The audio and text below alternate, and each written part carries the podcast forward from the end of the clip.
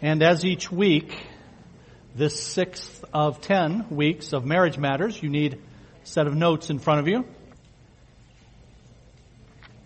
And if you'll take a look then at that first page in that set, which is page 37, let me make a few announcements before we get into, though, page 37 and lesson 6. One is that, ladies, there'll be one clipboard starting at the back in each of the four sections. It is for uh, attendance at the ladies' social, which is Friday night, December the 11th.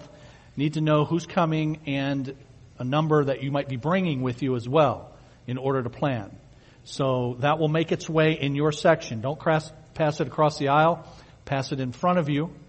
Uh, if you're on the end, uh, then pass it to the row in front of you, and then those all four should wind up in the front rows up here, and it all should go well. Last week, if you were here, you know we had one clipboard trying to make its way through all four sections. And I prophesied that that wouldn't happen. And I am qualified apparently as a prophet because it didn't happen. It made it through three of the four, which is actually two more than I thought it would. But uh, nevertheless, it didn't make it through all four. So this time we've got four going. Should work out okay. Ladies, tomorrow is the biweekly book study through the book The Wisdom of God. And that meets at two times on Mondays every other week. It meets at 10 a.m. here and 7 p.m. here. So it's the same study so that two different times so that if you work during the day or have other obligations, you could come to the one at night. Uh, nursery and toddler care is provided as well. I think this is the, it'll be the third session. The ladies are really enjoying uh, the book and the insights in the book and the discussion. So I encourage you to avail yourself of that tomorrow morning, 10 a.m. or tomorrow night at the 7 p.m. This Wednesday, we do not have our midweek program because Thanksgiving. So we're going to let you uh, take that night off to uh, cook and prepare. No midweek uh, this coming week, this Wednesday. And then a little bit longer range, but January the 3rd, and the first four Sundays of January, there are five Sundays in January, but the 3rd, the 10th, 17th, and 24th, we have our periodic newcomers orientation. And that's a class that I lead in another part of the building for those who are new to our church and you would like to know more about it. We provide a booklet of 63 pages to you. Uh, in four weeks, I go through and tell you who we are and where we've come from and what we believe and a bit about why we do things the way we the way we do uh, and things that we hope by God's grace to be able to accomplish in the future. So it is designed to answer questions that you might have about CBC. It is for information only. So do not feel like you're going to be harassed in any way about joining our church. Uh, we don't do that, and it's completely counterproductive to do it anyway, uh, even if we had thought about it. Because if you have to try to make strong arm somebody to join your church, then you know, if you don't want to do it, it's okay with me. But we would love to have you and would love to give you the information to help you make a good and informed decision. That's what it's for. So mark your calendars, January 3rd through the uh, 20, 24th. All right. Let me review quickly some of the key concepts that we've looked at in Marriage Matters in its first five weeks. This is week number six. I defined marriage as helping each helping the other to become more like Jesus. That's what marriage is for. Each helping the other to become more like, become more like Christ. And I say that because biblically, relationship is for discipleship. A good way for you to think about not only your marital relationship, but all of your relationships, is that those relationships are for the, for the purpose of discipleship. That is, you growing in your relationship and you help relationship with Christ and you helping the person in the relationship to grow in their relationship with Christ. If it's somebody that doesn't have a relationship with Christ, then it's for the purpose of seeing them brought into one. So relationship is for discipleship. And as applied to marriage then, it is a partnership in which each is helping the other to become more like Jesus. Now, if you are awake and you think about that a little bit, uh, there was a time in human history, unfortunately rather brief, in which there was no sin. You had our first parents, Adam and Eve, living in a perfect environment, and they had a perfect relationship, an open relationship with each other and with God, and sin had not tainted either of those. And I'm saying that marriage is helping the other to become to become more like Jesus. Was that was that true in, in creation, even before sin. Well, you know, we're not in that state, so we don't have to spend a lot of time on it. But in my view, it is uh, because the husband and the wife in relationship uh, were designed to help each other continue to learn about God and then learning about God reflect Him back to Him. Evidence His character qualities in their lives in, uh, in, in uh, increasingly brighter and, and, and truer colors in their relationship with one another and with, and with God. I mean, even Adam and Eve in their perfect environment didn't know everything about God. And as a matter of fact, when we get to heaven, we sometimes think we're going to know everything about God. Do you know that's not true? There will never be a time when you've fully exhausted all there is to know about God. And certainly Adam and Eve did not have that. And so they were in a learning environment, and as they learned, they were to apply, and they were designed to help each other apply. Relationship is, and always has been, for discipleship. But it is certainly the case. Now with sin having entered the picture and our relationships, it is all the more difficult but also essential that we be intentional about helping one another become more like Christ. Because now I've got this huge obstacle in my own life and then the life of the person with whom I'm related. And that is that obstacle of sin that militates against me reflecting God back to God. And in then this process of helping one another become more like Jesus, our hearts have to be the target. So we have seen that heart change is the most important change that all of us need for our own individual well-being, but then also for the health of our relationships. So our hearts are the target. That is, the things that we value, the things that we crave, desire, and want. Those things have to be examined as to whether or not they have become idolatrous. I'll remind you of that in a moment. So our hearts are the target. The, the goal is root change or radical change. We sometimes use radical, you know, there was a day not that long ago where radical was just used to mean cool but radical means really to get to the root. So when we talk about radical change, we're talking about root change, and root change, according to the Bible, is heart change. So in your growth in Christ and in your growth in your relationships, your goal is not sin management. You know, that is just to manage my sin so that it doesn't have the most egregious manifestations that cause me grief and cause others around me grief. So God is, is not interested in you taking what kind of anger classes? Anger what? Anger, you know, now, now look, if you've been helped by anger management, cool. I mean that, if that keeps you from say pulling a gun on me in this meeting, I'm really glad you went to anger management, alright? But, but God is primarily interested in, in heart change, radical change that then manifests itself in our relationships and a different approach toward my disappointments and failure to meet others, of others to meet my expectations.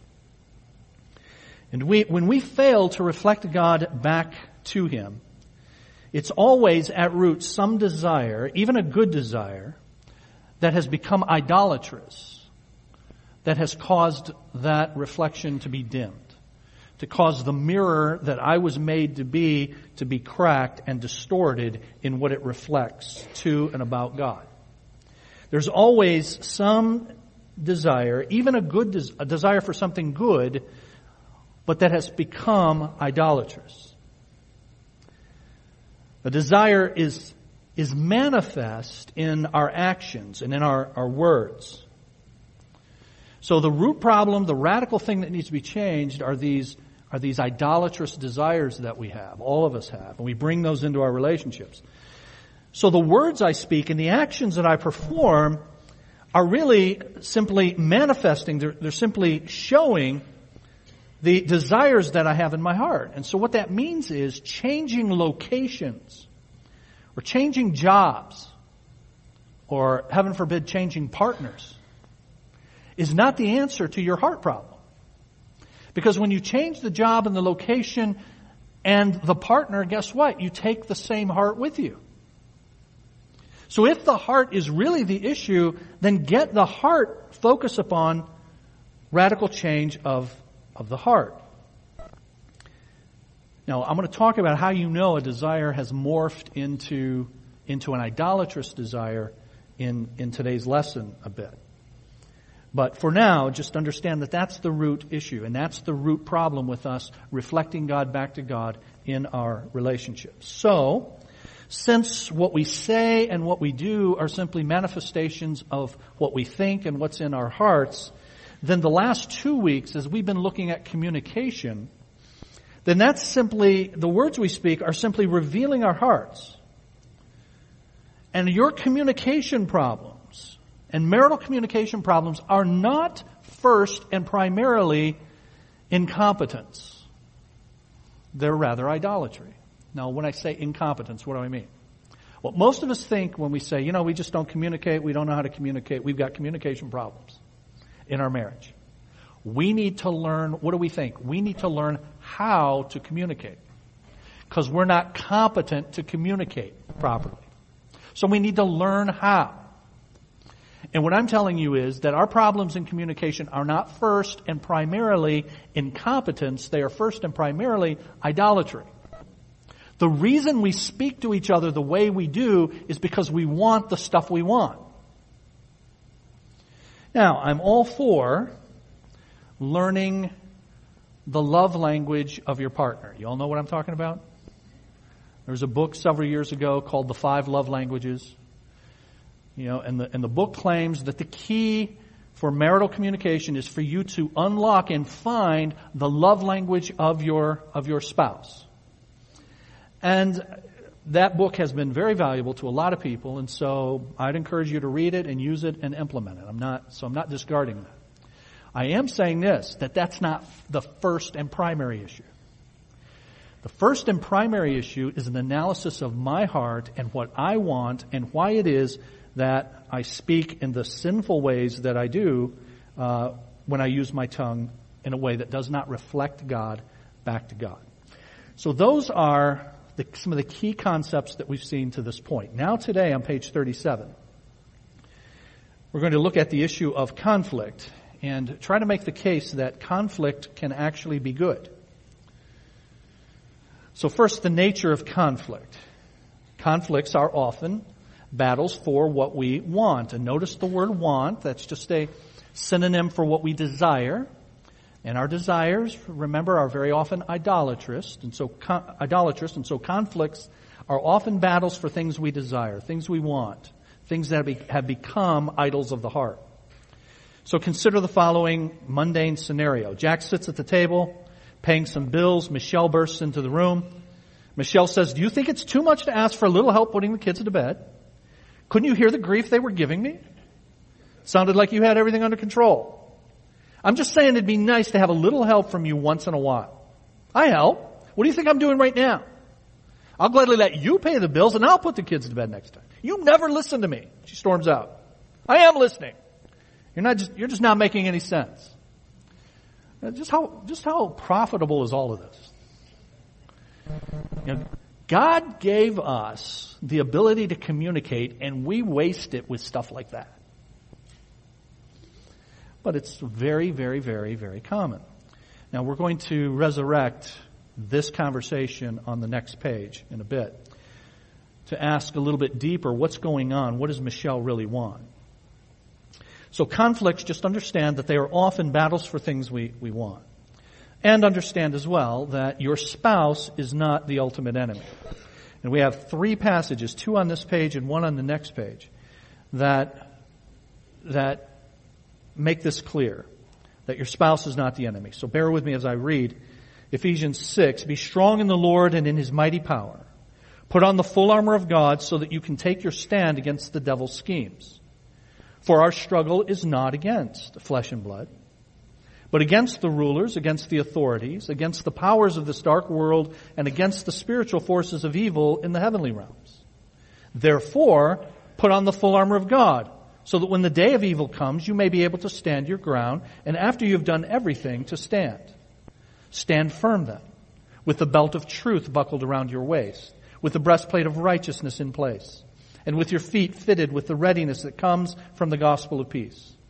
In addition to all of this, take up the shield of faith with which you can extinguish the flaming arrows of the evil one. Take the helmet of salvation and the sword of the Spirit, which is the Word of God. And pray in the Spirit on all occasions and all, with all kinds of prayers and requests. With this in mind, be alert and always keep on praying for all of the Lord's people. So that's Ephesians 6. And we're going to cull out of that on the next page in a moment some things that we can apply to our relationships. But the battle is not first with your spouse, it is first a spiritual battle. And then at the bottom of page 37, seven, you have James 4, which asks the question, what causes fights and quarrels among you? What causes our conflict? Don't they come from your desires that battle within you? You desire, but you do not have, so you kill. You covet, but you cannot get what you want, so you quarrel and fight. And then Jesus says in Matthew 7, in the Sermon on the Mount, do not judge, or you too will be judged. For in the same way you judge others, you will be judged. And with the measure you use, it will be measured to you. Let me just stop there for a moment. Some of you know I kick this dog every time I read those two verses. So just quickly, because you've heard me do it. But Matthew 7 1 is the favorite verse of lots of people. Because whenever they're confronted with sin, the first thing they want to say is, don't judge. Jesus said, don't judge. I got it right there. It's in red letters. Don't judge. So Jesus says here, do not judge or you too will be judged. And then the first word in verse 2 is very important. For, because. Here's why I'm telling you, don't judge the way you judge. Because in the same way you judge, you're going to be judged. Hear this. The Bible does not condemn judging. The Bible condemns certain kinds of judging. And the kind of judging that's being condemned here is hypocritical, self-righteous judging. As a matter of fact, the Bible actually commands judging. John 7:24. John 7:24. Also in red letters, by the way judge righteous judgment. That's a quote. Jesus says, judge righteously. And then 1 Corinthians 2 and verse 15. The, the spiritual man evaluates, judges all things. 1 Thessalonians chapter 5 tells us to test and approve all things. I could go on and on with biblical commands that require evaluations to be made. But this is self-righteous, hypocritical judgment. Alright. Verse 3. Why do you look at the speck of sawdust in your brother's eye and pay no attention to the plank in your own eye? How can you say to your brother, let me take the speck out of your eye when all the time there is a plank in your own eye? You hypocrite. First take the plank out of your own eye and then you will see clearly to remove the speck from your brother's eye. And by the way, notice that last phrase. Then you'll be able to remove the speck. So Jesus is not saying don't remove the speck. He's not saying even don't judge the speck. He's saying don't do it hypocritically.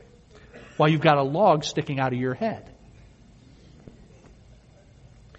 Now these passages taken together teach a number of things and we have them bulleted for you on page 38. That the source of our quarrels and our conflicts is our own desires. We don't get, we don't get what we want. we don't get what we want. Now, on the previous page, bottom of page 37, James 4, what causes fights and quarrels among you? Don't they come from your desires that, that battle within you? And I've made the case that these desires can morph into idolatrous de- desires. So how do you, how do you know that that's, that's what's happened? I'm going to answer that when we get to point number two. But for now, just understand that the source is not getting what we want, our desires. And then second bullet there, our struggles are against spiritual forces of evil. Our spouse is not our enemy, Satan and sin are. Now, let me just talk about that for a minute. Because if my spouse is acting wrong, or if I'm acting wrong, and if it's really spiritual forces at work, how am I supposed to think about that? Am I supposed to look at my spouse exploding for the umpteenth time in his or her anger, let's say? and go, you're possessed. I knew it, and Pastor said it. You're possessed. We don't need a marriage class, we need an exorcism here. Okay? So, so how are you to think about that? Well, it's, it's not, it's not that you're possessed, and if, and if you're a Christian, that's impossible. A Christian cannot be possessed. One. But, the truth is, you and I, all of us, Christian or not, are constantly influenced by spiritual forces.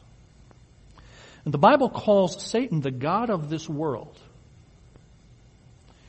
And you do understand, don't you, that true Christianity, true born again regenerate people are a vast majority in this, or a vast minority in this world? You understand that? So that we are vastly outnumbered. And, and so Satan and his minions have available to them the machinery of the culture of the world to spread the message that they choose to spread. And you and I swim in that ocean all the time. And so it's very easy for us to then become, become accustomed to it. And if you're someone who doesn't know Christ, you don't have the Holy Spirit, you're not only being influenced, you have no governor, you have no internal censor for you to know the difference. This is just the way it is. This is just the way life is.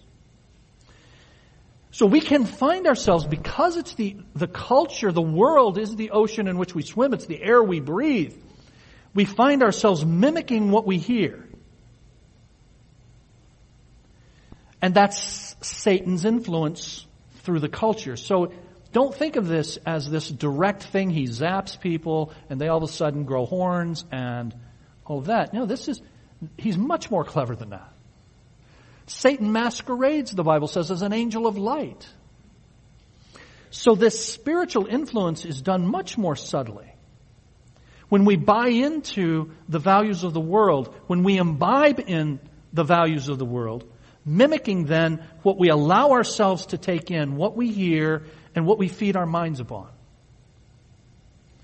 So how is it then, how would it follow, if what I just said is true, how would it follow that we are to combat this, these spiritual forces? You know, Paul who wrote that, Ephesians 6, doesn't say, now go on a witch hunt. Now go looking for these demon possessed people in your home or in your workplace or. He doesn't say do any of that. What he, what he describes in Ephesians 6 for the spiritual warfare are pieces of armor that are pieces of truth. Right? Focusing our minds not on the lies that Satan dispenses through the culture, but focusing our minds on what the Bible teaches about righteousness and the gospel and salvation and that's why we have then bullet point number three. The weapons of our conflict are spiritual. Truth and righteousness, gospel, faith, salvation, the sword of the Spirit. Now since quarrels come from internal desires, we, these passages teach, should begin by examining ourselves. Once we know ourselves as broken image bearers, worshippers who have gone wrong, rebels against God, we must include ourselves in all the things that have made our lives difficult. Now, when this is said here, look at yourself first. Jesus says, what about the plank before the speck? And if, and if I really do have all this internal stuff going on within me and you do as well, then that requires introspection. And I would add to it that it requires real and deep introspection.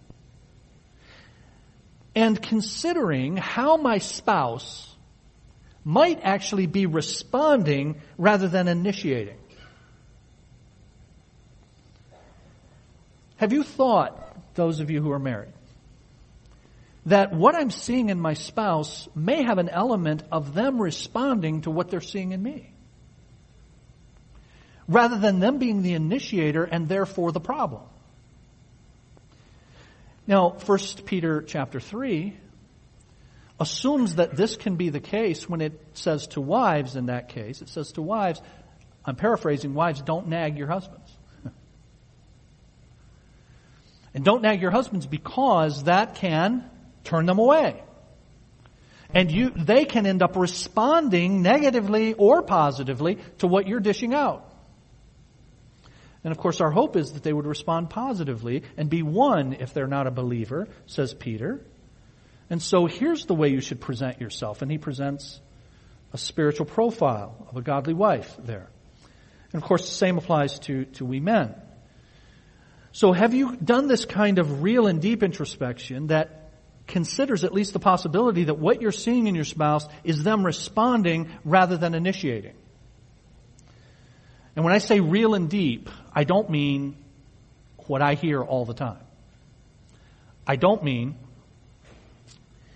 when someone meets with me, uh, look, I know I've got my problems. That's how deep it gets. I know I've got my problems. And then, you know, I just wanna, I just wanna say, hold up. Don't go any further. Really? I would have never known that you have problems. See, here's the thing. I already know something about you. Because I read a book about you. Called the Bible. It already tells me about you. It already tells me you got problems. I know you got problems. I know you're a sinner. I know that you've contributed to what's going on in your, in your home. The question is, are we willing to identify how you've done that? And to accept that and then respond to it appropriately. That's not real and deep introspection to simply say, now look, I've got my faults. Or one of my favorites is, now look, I'm not perfect. Really? Anyway.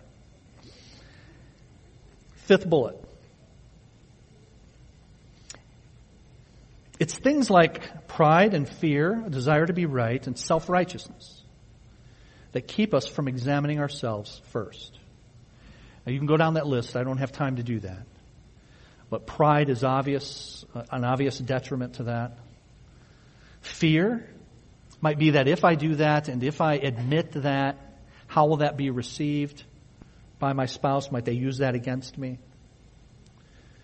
And then the last bullet we will be ready and willing to first take the plank out of our own eye when we accept the fact that we are sinners. Now notice this, that it is good to have our hearts and weaknesses exposed so that we can grow and change and know that God gives grace to the humble. Now friends, don't gloss over that quickly. We'll be ready and willing to do this hard work of examining ourselves first if we accept that we are sinners and notice this, accept the fact that it is good to have our hearts and weaknesses exposed. For most of us, that, that is the last thing on your list of good things. Would be to have my heart and my weaknesses exposed and my sin exposed. But if you have the proper end game in mind, which is that I'm in this to become more like Jesus, then not only is that a good thing, it's an absolutely essential thing. I can't correct what's wrong with me if I don't know what it is. So you'll be willing to do this if you have the right end game to become like Jesus and understand that the only way that that goal can be achieved is to have what's wrong with me made known to me. Alright, so how do we examine our own hearts? Middle of page 38. In conflict, we are tempted to immediately place blame on our spouses. Going back to Genesis 3, remember that. So God confronts the man and the woman. Immediately, the first thing out of their mouth from the man is the woman, from the woman it's the serpent. Ultimately, they're blaming God. We're tempted ever since to immediately place blame on our spouses, but the Bible teaches us to examine our own hearts and look for desires that we need to repent of because they become more important to us than loving God or our spouse. Now that's the portion where I've told you I want to just identify briefly how it is that we can determine that a desire, even a good desire, has become an idolatrous one.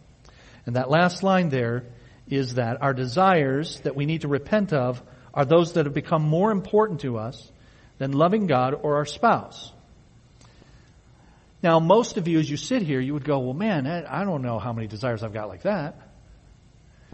I mean, unless, you know, and, and I don't mean to be flippant with something so, so serious, but unless you are currently engaged in some kind of gross and obvious sin against your spouse and against God, then you may say, oh, I don't have any of that. So here's the way, though, for us to identify these idolatrous desires. And that is, You know a desire even for something good. A desire even for something good has become idolatrous. When? You're willing to sin if you don't get it. Or you're willing to sin in order to get it. So let me say it again. You know that a desire, even for something good, has become idolatrous when you're willing to sin if you don't get it, or you're willing to sin in order to get it. Now, what might be this good thing? I mean, this good thing might be help with the kids. So I need, I need help with the kids. That's a legitimate desire. But if I become, if I become angry and I lose control, that's evidence that that's become an idolatrous desire. I want it too much. And so you've heard me say in the past that idolatry is often found in wanting good things too much. Idolatry is often found in wanting good things too much. And I know that I want them too much when I'm willing to sin to get them or to sin because I haven't received them. You can think about, you can think about now the desires of your heart. You know, all I want is for my husband to fill in the blank. And all of those blanks may be good things. But ask yourself, are you sinning in the absence of that thing, in the way you react to not having it?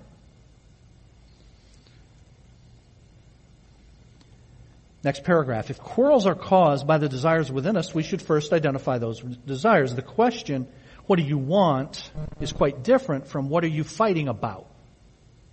What you're fighting about is the set of circumstances that precipitated the conflict. What you want concerns the real issues that drive the conflict.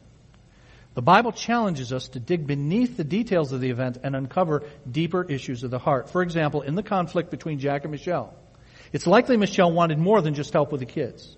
She feels angry because she wants something deeper that hasn't been put on the table for discussion. Perhaps she wants to be treated differently by her husband. Maybe beneath the bedtime event is a sense that her husband doesn't value time with the kids. Or maybe she feels her husband doesn't value or respect her role as a parent. She wants him to express appreciation and respect for what she does, even if he doesn't view those duties as part of his role.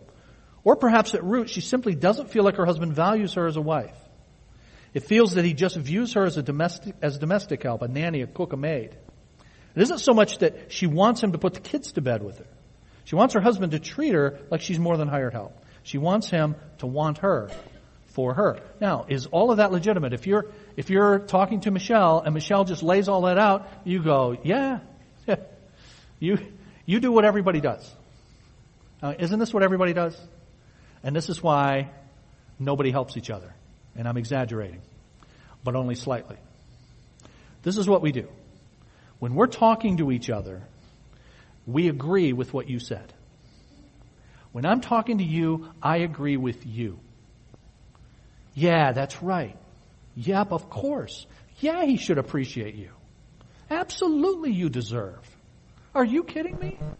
I can't believe he doesn't see what a gem you are. I, you know, and you're just sitting, you're just nodding your head. And guys, you see this everywhere. Just watch any two people talking. Believe it or not, I watch this stuff just this week. Um, outside of a restaurant, you know, two older guys who just you know, hang there all the time, and they're just standing out there and they're just nodding, and the one guy's talking, and the other guy's nodding, and the other guy's nodding, and yeah, you're right, and why can't everybody agree with us? Why don't they just, you know, we're right. But see, if we're always right, how do we ever correct what's wrong? And it takes a real friend to love you enough to say, uh-uh, hold up. And almost nobody's willing to do that. And part of the reason we're not willing to do that, hear this, is because we need each other more than we love each other.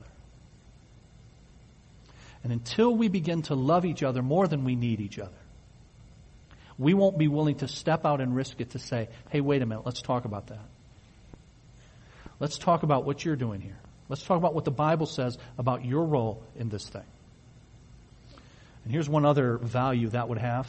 I mean, it would mean more people are helping more people. It would also mean that I get a few less arrows shot at me for doing it. Because if you're the only, like, you know, one of the few people doing it, then people go, where did you, What's up with you? Look, your job is to nod your head and agree. That's what people do. So when I tell you all the problems I'm having, you're supposed to go, yeah, oh yeah, I hear, man, I can't believe, I'll pray about that. And instead you turn around and go, well hey, let's talk about you. What's this got to do with me? I came here to talk about that idiot spouse I have. So, top of page 39.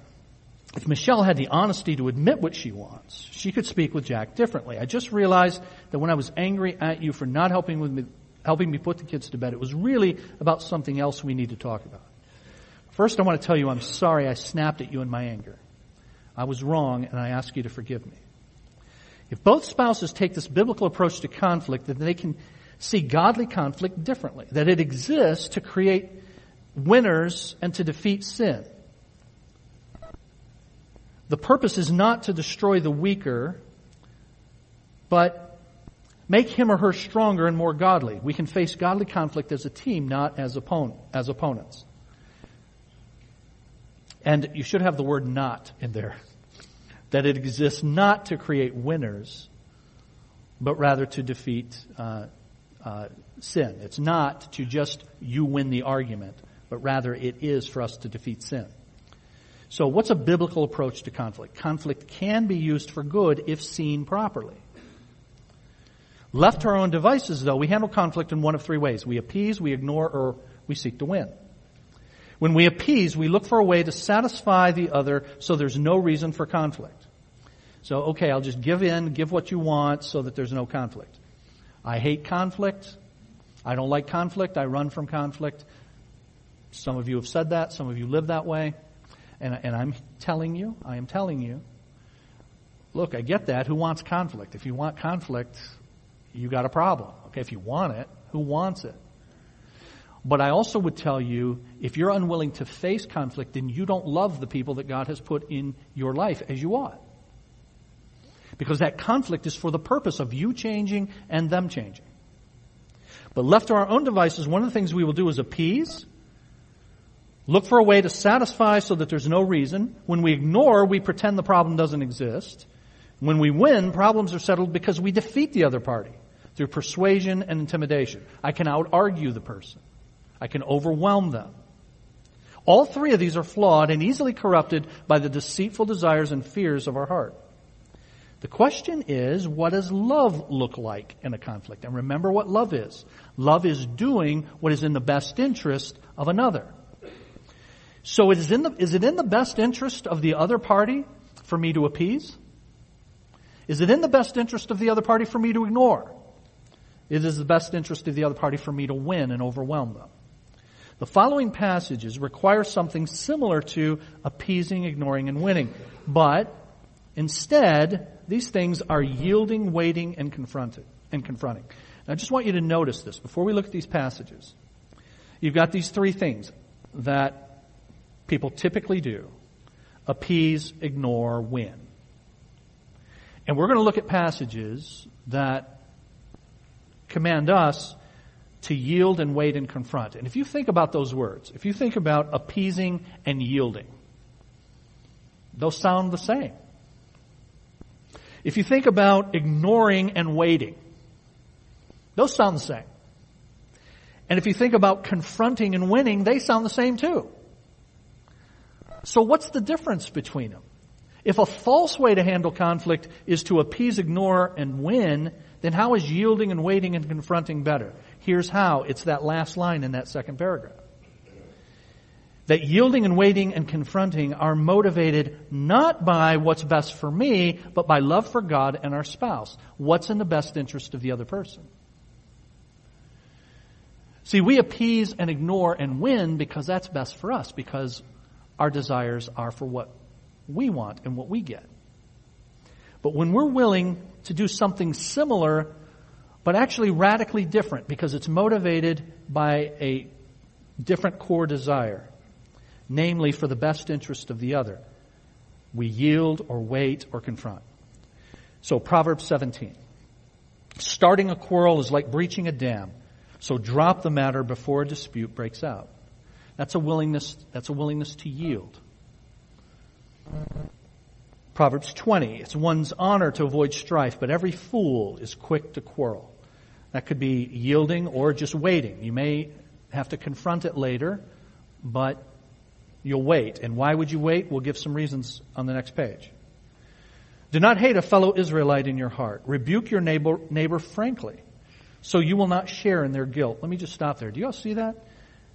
Failure to rebuke someone can be cause for you to share in their guilt. Do not seek revenge or bear a grudge against anyone among your people, but love your neighbor as yourself. I am the Lord. That approach is to lovingly confront.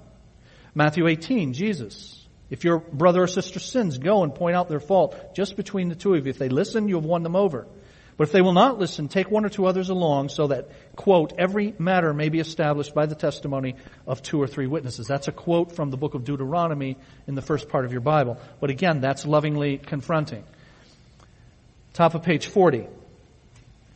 If it is possible, as far as it depends on you, live at peace with everyone. That would be yielding or waiting. And then James 3, the wisdom that comes from heaven is first of all pure, then peace-loving, considerate, submissive, full of mercy and good fruit, impartial and sincere. Peacemakers who sow in peace reap a harvest of righteousness. Again, yielding and waiting. The Bible gives us more than one strategy because different people and situations require different approaches. And how do you know which one to use? Since our foundation is God's love, ask yourself which approach would most benefit your spouse. Answering that question requires more than a technical understanding of one approach or another. It requires you know yourself and you know your spouse. So, in what circumstances should I yield, wait, or lovingly confront? A large part of answering that with wisdom is knowing, is knowing myself and knowing my spouse. Which brings us then to addressing that a little bit further in the next point. Love is more than right or wrong. Working through conflict in a godly way requires that you grow in wisdom and you act in love. Growing in wisdom, if you care to jot down next to wisdom, wisdom is applying what you know. And then acting in love is performing, behaving in a way that's in the best interest of another. So grow in wisdom, grow in applying what you know, and behaving in ways that are in the best interest of your spouse. You need the wisdom, that is the ability to apply what you know to size up your own heart, your spouse's heart, and the situation as best you can in order to act in faith and love. Now here, because of time, we got 1 Corinthians 8, 1 through 13. And I'm going to summarize that Many of you are familiar with what it, what it says. But the event that that passage is addressing is this. That in the church to whom this letter of 1 Corinthians was written, one of the many problems that they needed instruction on was this. That in the pagan temple in the city of Corinth, there were sacrifices made to the pagan gods and goddesses. And after those animal sacrifices were dead, you could sometimes get a good deal on the meat in the market at the temple. So people were accustomed to doing that, but now they've come to Christ. Should I be buying this meat? It's a good deal, and by the way, it is really tasty. But it's been sacrificed to an idol. Is it okay? Now as you read through those verses, the answer is that it's fine, all things being equal. That the idol is nothing, says Paul, and the meat is just meat. So eat it and give thanks. All things being equal, it's all good. But there's an X factor that you have to take into consideration, and that is, you may know that and I may know that. I may know it's just meat. I may just know that the idol is nothing, but not everybody knows that. And because not everybody knows that, do not use the freedom that you have to do this as a means to cause someone else to stumble. That is, somebody who violates their conscience because they think this is wrong, but they see you doing it, and so they're emboldened to do it, and they sin because they violated their conscience. So the major principle for you in this is what's in the best interest of the other party. And what's that defining? What's in the best interest of someone else? That's defining love. And this passage is about love and loving your neighbor with a situation like that. So bottom of page 40, the Corinthian church was beset with all kinds of problems, disputes over which leaders to follow, sexual immorality, divorce, even how to maintain order during services. 1 Corinthians is full of practical advice, but wisely it does more than just give instructions on what to do. It gives its readers a principle to guide them in not only solving their current problems, but the many problems that undoubtedly will arise in the future. And that principle is always seeking, top of page 41, to do what is in the best interest of others. And that's applied to this very real problem. Now look at the bullet points there. Here's what that means for us. We can be right in principle, but we can be so wrong in the way we act on that principle that we're harming others and not acting in love. Love always helps others to grow by building them up. Secondly, we should never use our rights in a way that harms others. And then third, we should take different approaches to conflict depending on what would be loving, what would build up our spouses. So, consider this. Real peace is more than just the absence of conflict. It's the fruit of the Holy Spirit that's cultivated only by the eradication of sin, and that usually through conflict. We must then take seriously the Bible's call to do battle against sin where we find it, in our own hearts and in our relationships. This means identifying the real enemy, not our spouse, our sin. When spouses learn the difference between attacking each other and attacking sin, conflict takes on a whole new meaning. Learning to work through conflict in a godly, constructive way will always be more than a prescribed set of steps. It requires that you grow in wisdom and act in love. You need the wisdom to size up your heart, your spouses, and the situation so that you can act in faith and love. Now, again, I want to promote the homework. If you haven't been doing the homework, then you're not getting all that you can and should out of our time together. So let me encourage you to do the homework. Lord willing, we'll see you next Sunday. Let's pray. Father, thank you for the blessing of this day. We thank you, Lord, for allowing us to be here. We thank you for giving us the desire to be here, to learn of you and then to apply what you tell us to do. And Lord, we want to apply these things Monday through Saturday, not just on Sunday. And so now we are going to go, we're going to depart, and we are going to enter into the relationships in which you have called us to display you back to you and to others. Lord, because of our, our sin, there's a blockage, that there's a distortion that keeps that from happening. We ask you, Holy Spirit, to move upon our hearts so that we are willing to humble ourselves and submit ourselves to the greater cause of your glory and the good of those that you have called into our circle of relationship. And we ask you as a result of that, beginning this week, that we practice this kind of behavior that, that puts first the needs of others and your pleasure. And then Lord, as we do that, as we develop that discipline, that selfless discipline in our relationships, may we grow in discipleship. May we grow in reflecting you back to you. We ask you to keep us safe and bring us back together next Lord's Day. We pray in the name of Jesus. Amen.